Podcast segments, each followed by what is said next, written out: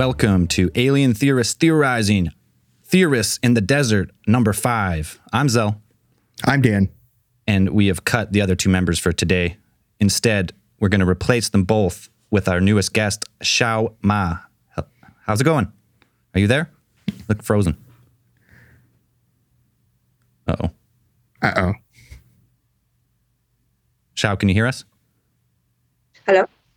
Yeah, it's a little bit of yeah the connection issue. Yeah, no problem. We'll uh, we'll deal with it on the fly.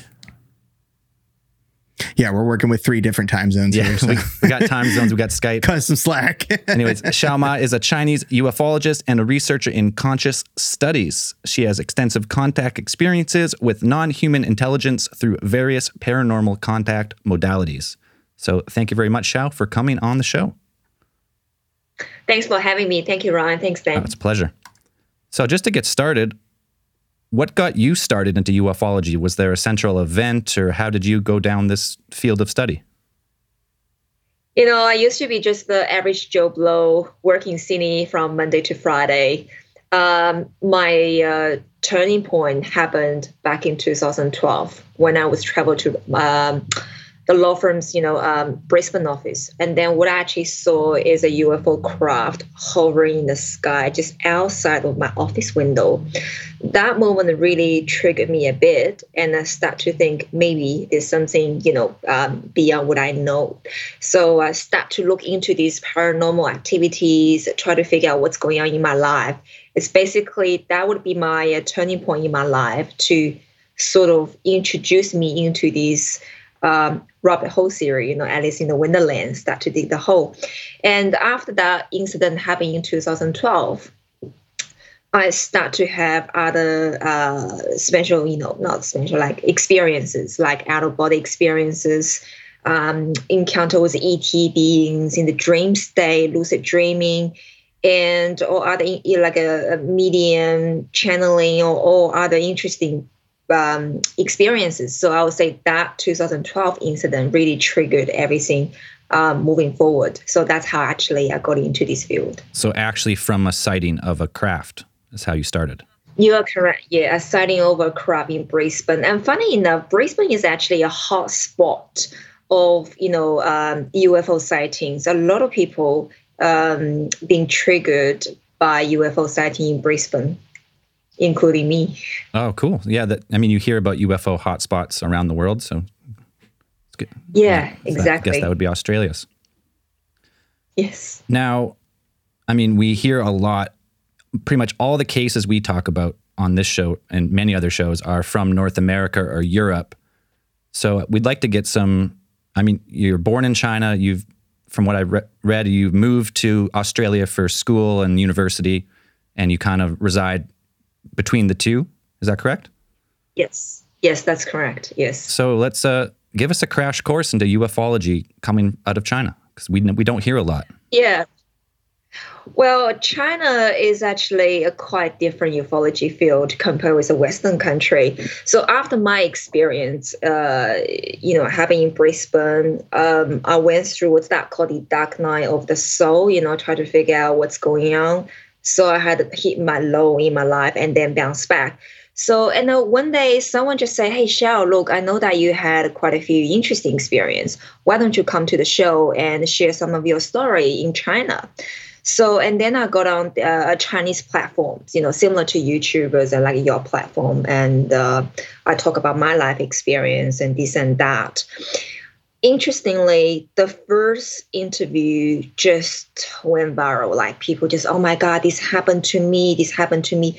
So I put out my um, my email address. So anybody have similar experience, please contact me. So within like two or three days, I got hundreds of email, and my uh, my email address almost got crushed by how many you know the emails I've got.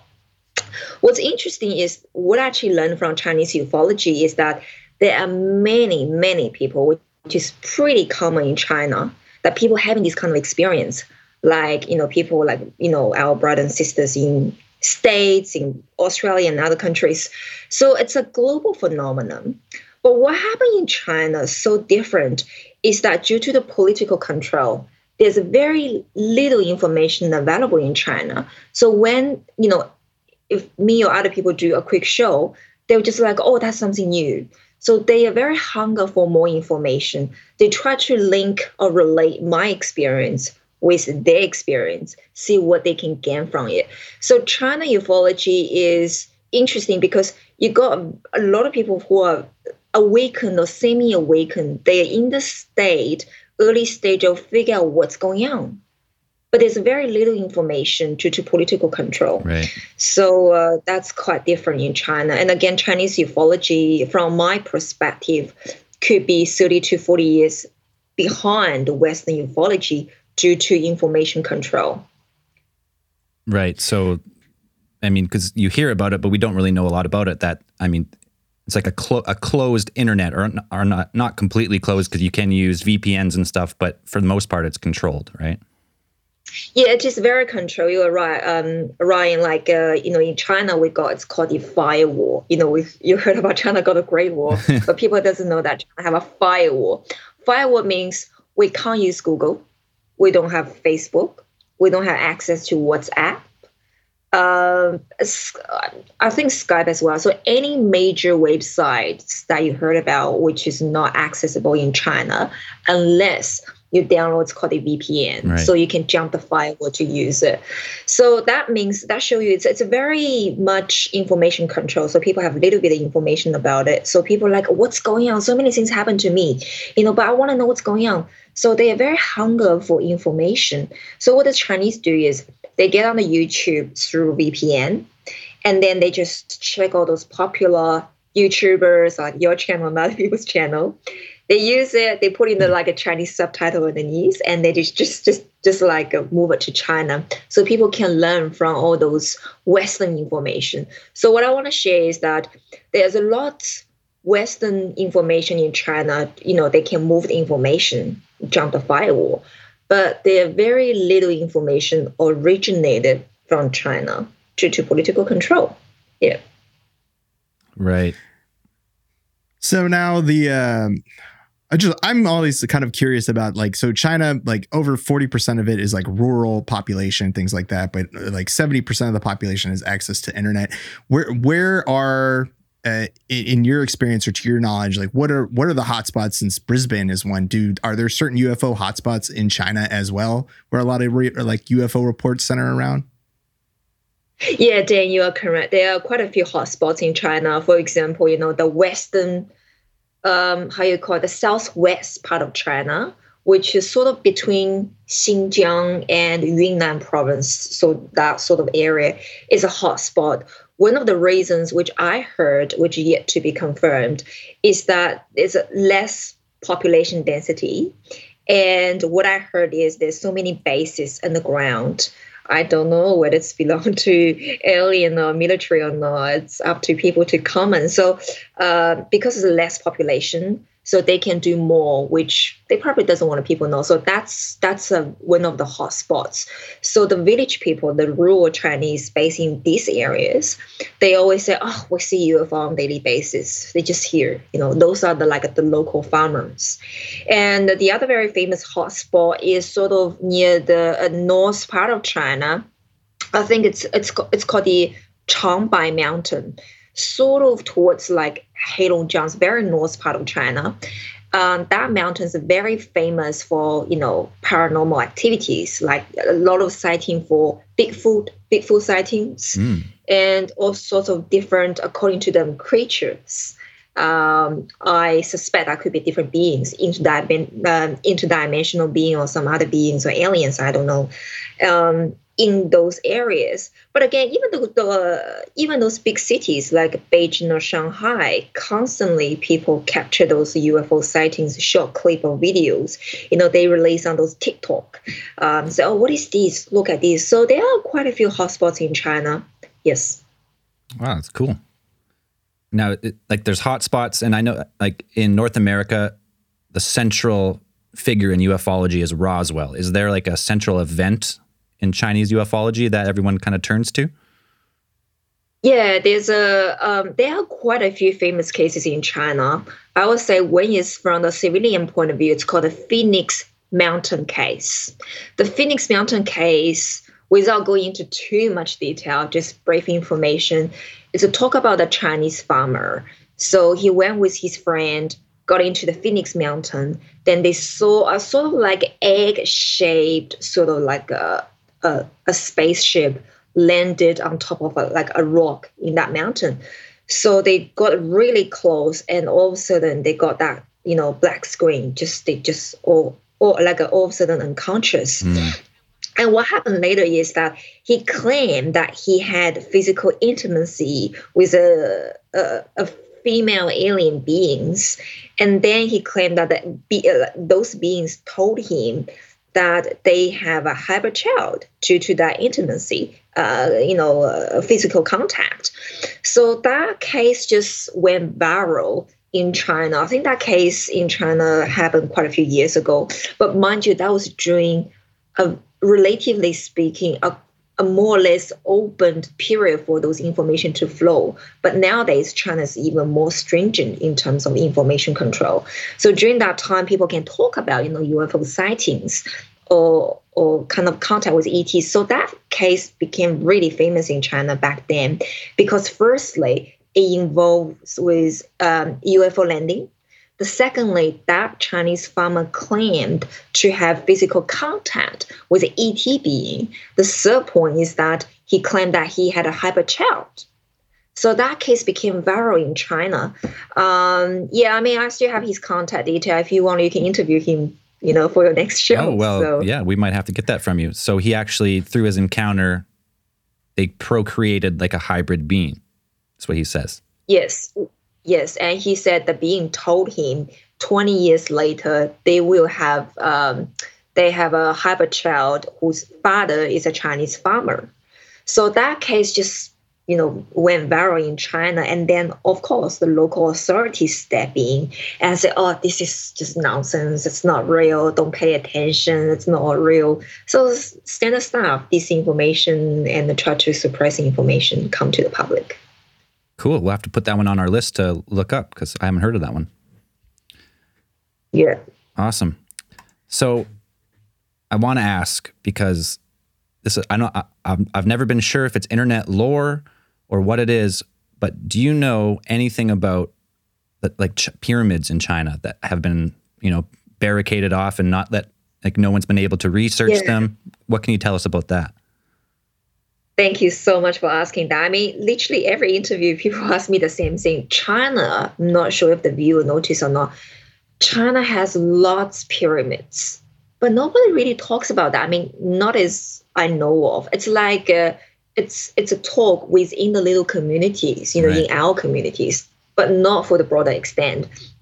China actually have a lot of pyramids. Um, I wish I can prepare some photo I can show you guys, but which I haven't really got a chance. So many pyramids, and those pyramids are unexplored, unexcavated pyramids. So as you can see, the pyramids uh, is a global phenomenon. You can see that from Sumerians, Mayans, Egyptians, and so does happen in China. And those pyramids actually, a lot of them existed more than you know our civilization, even China created, you know, um, established. So this is a global phenomenon. Right, that's cool. And sorry, if you don't mind, I'm adding no, to one going. more point. There are some smart Chinese, and they say like, "Oh my God, there's so many pyramids." Even my friends, you know, on the show, they say, uh, "Maybe we can just go there, do some digging. You know, maybe we can find something interesting." So, what really stopped people to explore those pyramids is that it is extremely difficult to get government permit. So you need to get those like a, a, license or permit in order to do the excavation, right? So, but those permits are only, normally speaking, 99% chance would be granted to like governmental bodies. You know, you belong to whatever academy or uni, and those uni are basically all very much controlled by the CCP. So any like civilian level, like you and I, or let's let's just for personal hobby, let's do something interesting, or scientific research. Normally speaking, they will reject it. So it's very hard to get those permits for any illegal digging or excavation, very likely to face more than 10 years full sentence in jail. So that's the key reason of why preventing people to do any further diggings. uh, trust me, there's a lot of smart Chinese try to work a way out of it. Like maybe we can do something, you know.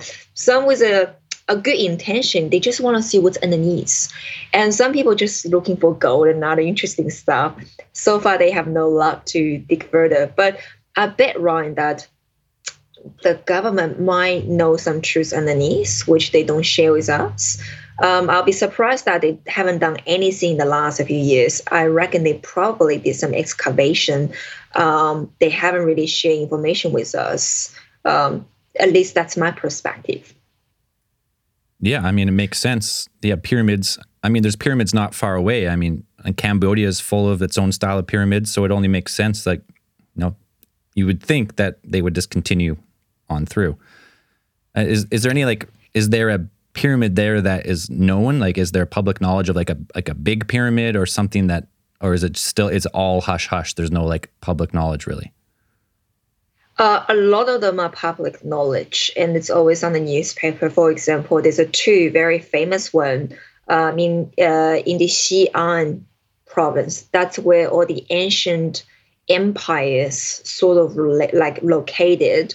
So those regions have a lot of pyramids. Could be some like uh, uh um, uh, you know ancient place where they had treasure. I don't know. So those are the famous pyramids you always see from the newspapers. People talk about it.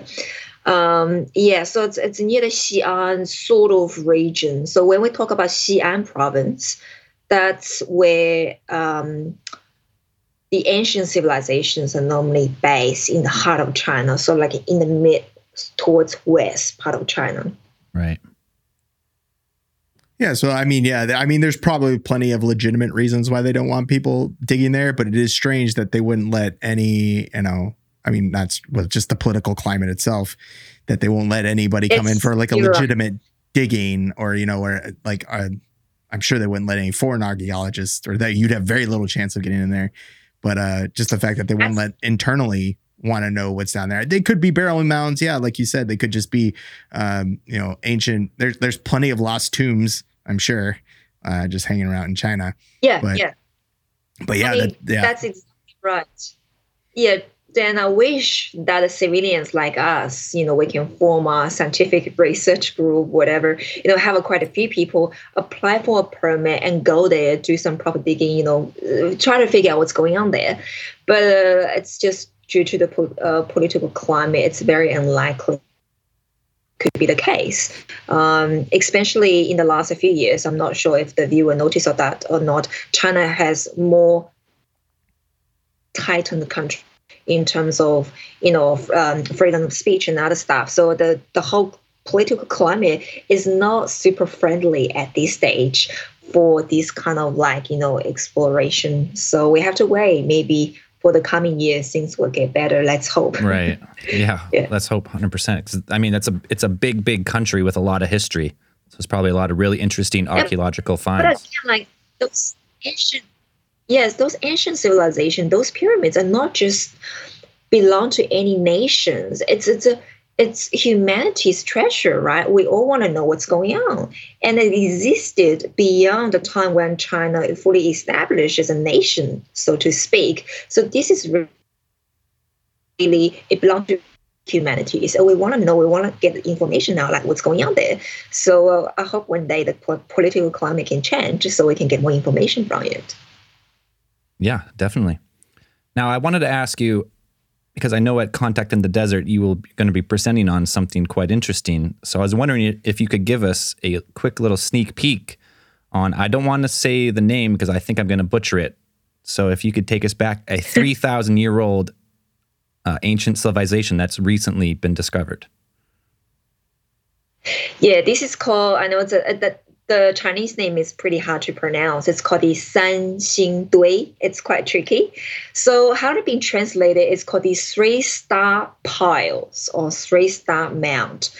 Uh, the name was given by Chinese. It's actually quite connected with the star system. How they actually found is there's three piles of soil, and each pile is all pointing towards the Orion constellation. It's like a Great Pyramid of Giza. You know, you got three pyramids, all pointing towards the Orion belt. So how that's how they named it. What they actually found is those three piles are pointing towards the Orion belt. So you can see there is a kind of like ancestor or some kind of religious connection, you know, during that time. They call high priest connecting with a star, and that star happened to be Orion constellation. Um, I do believe there's a more or less a connection towards that. And also during my presentation, why this archaeology finding is so important is not just because it's connection with the star, like Orion constellation, but also what they have found is this civilization, due to their clothings, cultures, wearing, you know, the habit of using gold and all those like uh, bronze heads, they resemble more Caucasian look, high nose bridge, big eyes, you know, the whole facial shape. And according to those artifacts, they're very strong evidence. I will use the word of beyond reasonable doubt to say that this is a lost civilization originated from the Mesopotamian sort of ah. civilization um, so we're talking about the connection with Sumerians and ancient Egyptian cultures. So why is so important to say, oh, so what? You know, some people say, all right, we know there's a, you know, Caucasian race arrived in China back in 3,000 to 5,000 years ago. But my argument, and even some archaeologists will say, of course, it's important because it shakes people's paradigm. Uh, when people say, you know, Chinese or ancient Chinese, is that always mean you know Chinese look like me, like ancient Mongolian looking, you know the the Asian black hair and eyes like that? No, I mean ancient Chinese, according to these foundings, can point to the fact that two tribes, one is Asian looking, the other Asian Chinese can refer to a more Caucasian looking beings. So people need to redefine the meaning of Chinese. So that's lost civilization is very likely to be a Caucasian looking race originated from Sumerian and ancient Egyptians. Um, so, yeah, I'll talk about that in my uh, presentation. Cool. So, like, you know, people always talk about maybe an ancient global spanning civilization, and that's kind of why you see similar building styles pop up around the world, seem, seemingly around the same time. So what you're saying is this could be a continuation of that theory. Like these people could have come from this area.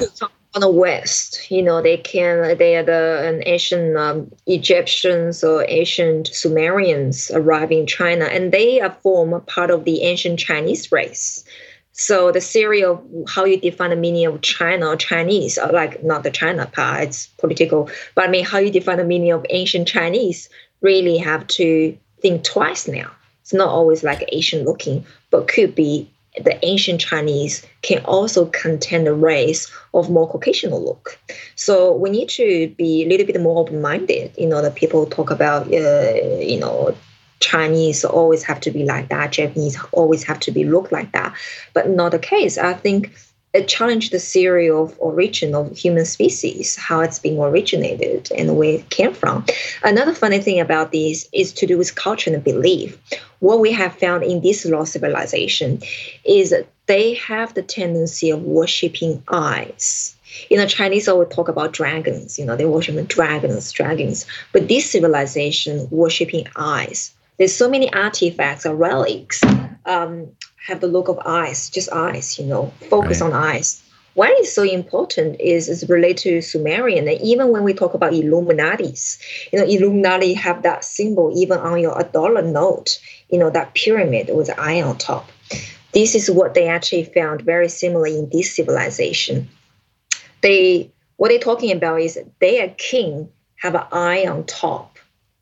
It resembles like, you know, they talk about the third eye, opening of the third eye and the minister or servant to the eye they fall down, the eyes is dropped. The slave, they believe, don't deserve to have eyes. So they always blind the slave, you know, so they don't deserve have eyes.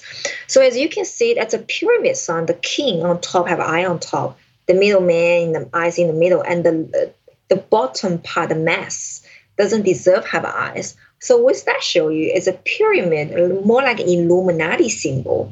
So my theory is that this kind of eye worshipping culture existed maybe longer than we know. We're talking about 5,000 years ago, the civilization. So uh, um, it seems like, regardless when we're talking about Illuminatis or Sumerians or whatever, there's a commonality, a connection towards that I idol belief, you know, I worshipping eyes culture. So uh, I do believe more or less the ancient civilization all tied back to one or two major civilizations. Cool. Yeah. Either way you look at it, evidence of a you know uh, earlier than than believed contact with you know proto or um, Indo-European cultures and and the East, like and uh, cultures in China, would be a, a, huge find. That would definitely change a lot of, uh, or at least inject some new theories into to what is now currently accepted uh, history or seen as you know historical fact. But seeing that perhaps if if they had, I mean, from what we know about I'm sure what we know a lot about like uh, Chinese, you know, astrological ast- astronomy, uh, ancient astronomy, and things like this. They were accomplished in their own right. This is perhaps, you know, perhaps they gained some of this knowledge from contact with other cultures in the West. It could, you know, possibly yeah. something like that. But even, yeah. you know, having that kind of knowledge, uh, it, it, and saying that it came from somewhere else, yeah, it could change the whole, you know, even China's political you know belief system would be shaken. I, am sure its whole national, its pride as a nation, or you know, it, its pride in, in its history and its culture, and I mean the whole, you know, CCCP like that would rock them too. I, I, Definitely I, down to the foundations, I'm sure. yeah, Dan, you're right. I think it's time for us to drop that pride. You know, like say, look, there's certain connections between those civilizations. What have we got? Let's and learn from each other. I think we need to drop that as a nation wise, whatever, need to drop that pride and ego, say, oh, that's what we found. What's that evidence I point towards? You know, we have to learn from the facts rather than, you know, like, uh, so uh, I agree with you. So the culture speaking, we need to be more humble and learn from each other. But again, uh, from this sort of presentation, what I actually found is that there's a lot of similarities between Western culture and Eastern culture. It's not so much different, like vastly different compared with each other. There's a many similarities or commonalities between those uh, two two worlds. I would say, especially now everything is interconnected. So yeah, I agree. Ah, that's really cool. I'm I'm excited to tune in for that one. Contact in the Desert. Thanks. Now, and we, we got you for a little while longer, so I want to pry in a little bit to because I mean you've seen you you've seen a UFO and that's what got you started. So what what are your like what are your beliefs into the ET phenomenon? What do you think what do you think it is? Is this like something that originates on Earth? Is this like I mean there's interdimensional theories, there's time travel theories. Do you have something that you kind of lean on? This is a big question. I mean, um, I think it's mixture of everything. I think so. I think it can be the military, can be aliens, could be interdimensional being, extra dimensional being. It's mixture of everything. That's what I can see from this UFO phenomenon. And there are some theories say that those aliens are our future self. And I believe part of it is true. You know, there are certain race I heard they're the future human beings travel back time, you know, back in time to see us. So I believe so. And they are also being, you know, which I encounter are very benevolent. Most of them are very benevolent, try to help us. Some are, are quite neutral, you know, business like. I'm just here, you know, check you out, see what you human beings are like, you know and they're a very small group, uh, quite malevolent, not very friendly. So I think this is a mixture of everything. Um, exopolitics is a very interesting topic to explore, um, but I do believe what I've been told. Since you mentioned about the uh, you know alien theory, uh, what I've been told is we have very glorious future. We do and uh, but again it's only for certain populations that's what i've been told for the human being who can, for the bad, uh, you know, for the lack of better word, whether you call it ascension or you know great awakening, you know, everybody label it differently. That it's this the entire ending is going to be the final sort of let's call it divorce between the higher vibrational people and lower vibrational people. So what, what I've been told is Earth is great, glorious in the future, but it's only for certain um, percentage of population who can actually transform into the next stage. Whereas uh, there's a lower vibrational people will face other consequences. So we just want to make sure that we can finish our game in the end, life transformation. Right. So the so this yeah so uh, this future that's described is more like a um like a it's a sort sort of a, a spiritual awakening or, or something like that. Is it um is it more like we, we will be able to are, are we going to ascend in the sense that we'll be able to join some type of uh, like you said exopolitics will we join some type of uh, you know intergalactic uh, a coalition of some type, or like, are we working towards that? Is this this what you uh, what you've been led to believe? Is that we're going to join with them and be a like a vital part of it? I think so. I think then uh, moving forward, I think everybody have to play a role in this grand sort of scheme thing. So I believe so. That's what I've been told. You know, like a lot of beings, they don't think like linear, like past, present, future. But what I've been told, interestingly, around early April this year, is one of the messages is the first contact is already happened.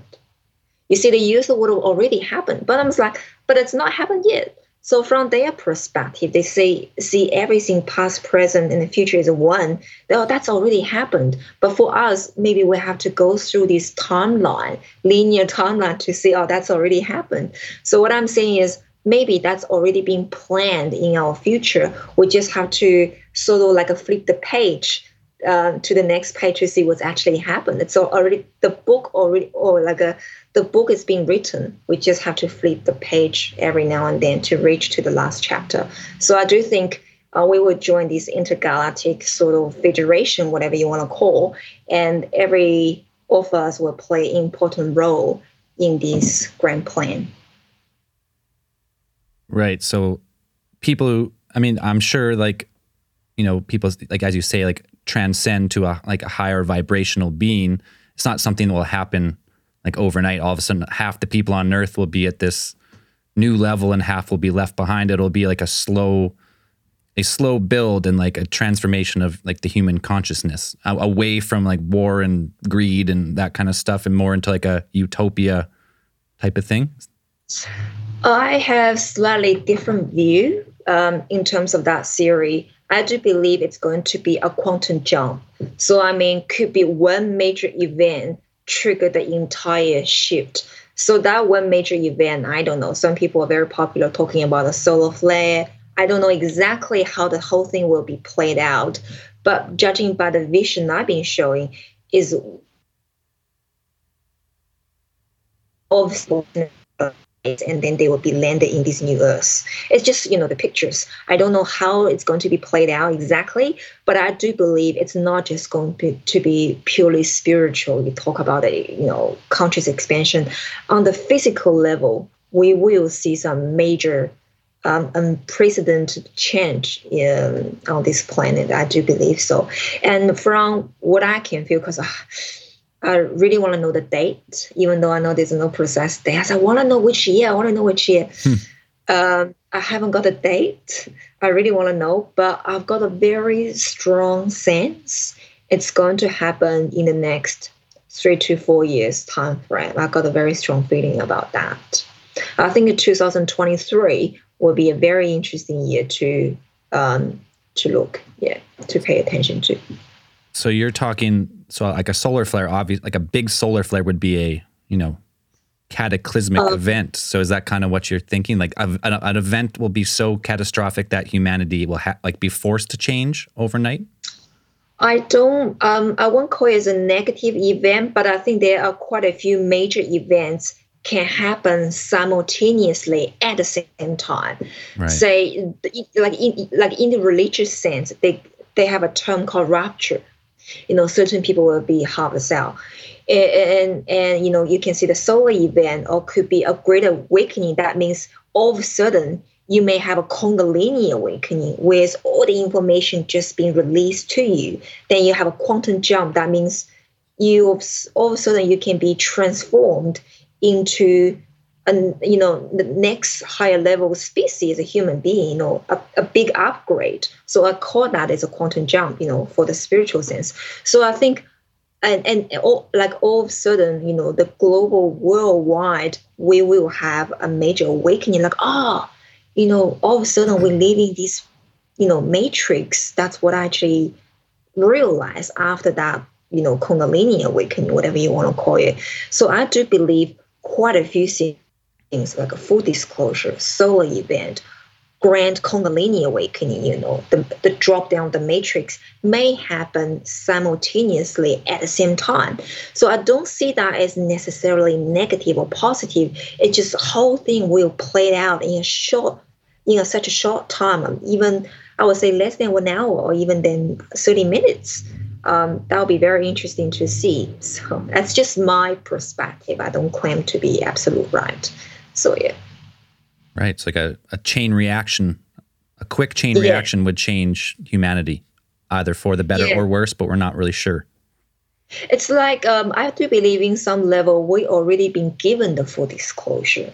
But what happened is because we need to operate, you know, Monday to Friday, we have to go to work. So better not to let us know whole thing, what's going on at nighttime, you know, what happened in the spaceship when you on the spaceship. So what they do is they kind of like black out certain information for you so that you can operate during daytime. So when the grand Kundalini awakening happen, everything just going to be released to you. You know, you, you may heard about people talk about near death experience. Mm-hmm. Just, just within a few seconds, they have those like memories kickbacks, you know, like a play, like a um, like a like a PPT slides, you just keep going. So I believe that would happen. So all of a sudden you have full full body awakening, spiritual awakening, and also you have full disclosure. You you kind of know what's going on behind the scenes. You know, the major governments, what have they done to us and this and that. So and then the soul of life kicks in, everything kicks in. So I think all the major events may happen at the same time. Uh, just just just my my observation, my perception. So yeah. No, that's awesome. Uh, we're pretty much at the time here uh, to let you go, but if people want to find more about your work, where can they look you up online? Do you have a website or Facebook, Twitter? Um, I have an email address. I'm normally happy to contact with people by email. They can email me at, you know, shao, S H A O dot M A at hotmail.com. So it's S H A O dot ma at hotmail.com and uh, yeah i'm more than happy to you know patch up a, a, different interview for you and then you know with different chinese ufologists or spiritual leaders in china not just china you know maybe at japan and other place and I do believe that next hype in our community will be hearing more information from Asia, you know, Asia continent, what's happening in those countries. So I do welcome people to email me. I'm more than happy to make those introductions. No, that's awesome. Yeah, we definitely Groovy. definitely would like to hear more about. I mean, we don't hear a lot about China. I mean, Japan. It's it's yeah, it's the other uh, it's the other yeah. side of the world. So it'd be awesome to yeah, hear more. I'd love it. to hear some Eastern thought yeah. on you know Eastern thought opinions like uh, having to do with either like you know more Zen, Taoist, Buddhist like thoughts on things that are going on. Sometimes it's interesting to to kind of pick pick at those those uh, those brains would be nice. Eh, yeah, yeah, what I actually also learned is that you know Asians, because we in different country have different ideology and different personality traits, and due to those personality traits, how they respond to those contexts could be very different compared with like a Western brothers and sisters. You know, people may have experience like, oh my God, this happened to me. Right, and then let's jump on the YouTube, let's do a show, talk about it. Yeah. So that's very Way, like very outspoken, and the people viewers can, can can jump on the YouTube and watch, and they can lesson learn from it. With Asian behave very differently. So I think it would be um, very interesting for people to learn how the Asians cope with their contact experiences. How do they respond to it? And what's happening in those Asian countries? It's, it will be very interesting, I reckon. yeah, 100%. Uh, if you want to tune in to Shao's uh, presentation at Contact in the Desert, it's Friday, June 25th at 9 a.m. That is Pacific time. And just before we let you go, can you say, I'm Shao Ma, and you're listening to Alien Theorist Theorizing? I'm Shao Ma, you're listening to Alien Theorist Theorizing. Awesome. Thank you very Great. much. We really appreciate it. Thank you so much for having me. Thank you, Ryan. Thank you, Dan. All right. Keep those eyes on the skies.